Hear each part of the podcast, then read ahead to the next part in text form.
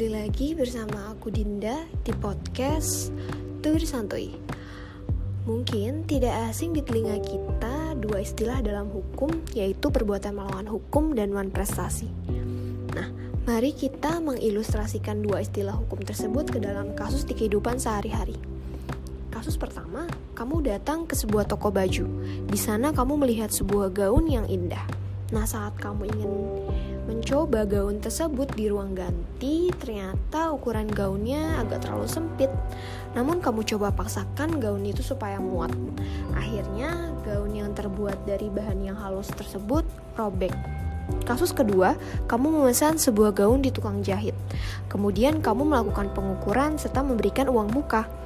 Nah, tukang jahit tersebut menjanjikan untuk menyelesaikan gaunnya pada akhir Maret. Tibalah akhir Maret, kamu datang untuk mengambil baju itu. Tapi ketika kamu mencobanya, ternyata gaun itu tidak pas di badan kamu. Nah, hal ini disebabkan karena si tukang jahit melakukan kesalahan dengan menggunakan ukuran pelanggan lain. Nah, dari dua ilustrasi kasus tersebut, mana sih yang merupakan perbuatan melawan hukum dan mana yang termasuk ke dalam malprestasi? Yuk dengerin sampai habis. Pada kasus pertama, dapat dilihat di situ Anda melakukan sebuah perbuatan melawan hukum. Mengapa? Perlu kita ketahui, perbuatan melawan hukum diatur di dalam pasal seribu tiga ratus enam puluh lima K U H Perdata. Nah, di dalamnya ada empat unsur-unsur nih. Yang pertama, perbuatan yang kamu lakukan adalah perbuatan melawan hukum. Nah, dalam kasus pertama, karena kamu merusak barang di toko itu, kamu dapat dikenakan pasal empat ratus enam K U H P. Nah, yang kedua, adanya kerugian. Dengan kamu merusak gaun tersebut, maka akan menimbulkan kerugian bagi si pemilik toko. Nah, yang ketiga, adanya unsur kesalahan. Nah, pada praktiknya ada dua macam yang termasuk ke dalam kategori kesalahan, yaitu karena kesengajaan baik dan juga karena kealpaan. Nah, dalam kasus itu termasuk dalam kealpaan.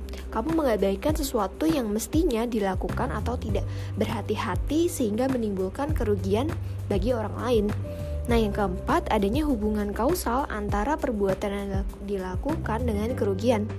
Pada kasus pertama, adanya hubungan sebab akibat antara perbuatan yang Anda lakukan dengan kerugian yang dialami oleh toko gaun tersebut. Nah, saat sekarang beralih pada kasus ter- kedua. Ini termasuk ke dalam malprestasi. Mengapa? Pada kasus tersebut, si tukang jahit sudah berjanji kepada kamu untuk membuatkan gaun sesuai ukuran. Akan tetapi, dia tidak menepati janjinya, sehingga dalam kasus malprestasi ini yang dilihat adalah objeknya, yaitu perjanjian. Terdapat empat bentuk malprestasi. Yang pertama, tidak melaksanakan prestasi yang diperjanjikan sama sekali. Yang kedua, melaksanakan prestasi yang diperjanjikan tetapi tidak sebagaimana mestinya. Yang ketiga, melaksanakan prestasi yang diperjanjikan tetapi tidak tepat pada waktunya. Yang keempat, melaksanakan perbuatan yang dilarang dalam perjanjian yang dibuat. Nah, dalam kasus itu masuk ke dalam bentuk prestasi yang kedua, karena si tukang jahit tetap melaksanakan prestasinya dan sesuai dengan waktu yang kamu inginkan, namun tidak sesuai dengan apa yang diperjanjikan, yaitu ukuran yang sesuai dengan badan kamu, gitu kan. Nah, sekian dulu podcast Tur Santuy kali ini. Semoga bermanfaat. Kalau kamu suka podcast yang kami share, jangan lupa kunjungi website, fanpage di ngertihukum dot i d, dan jangan lupa kunjungi Twitter, Instagram, LinkedIn, Telegram, TikTok, dan YouTube di ngertihukum dot i d. Sampai ketemu lagi ya.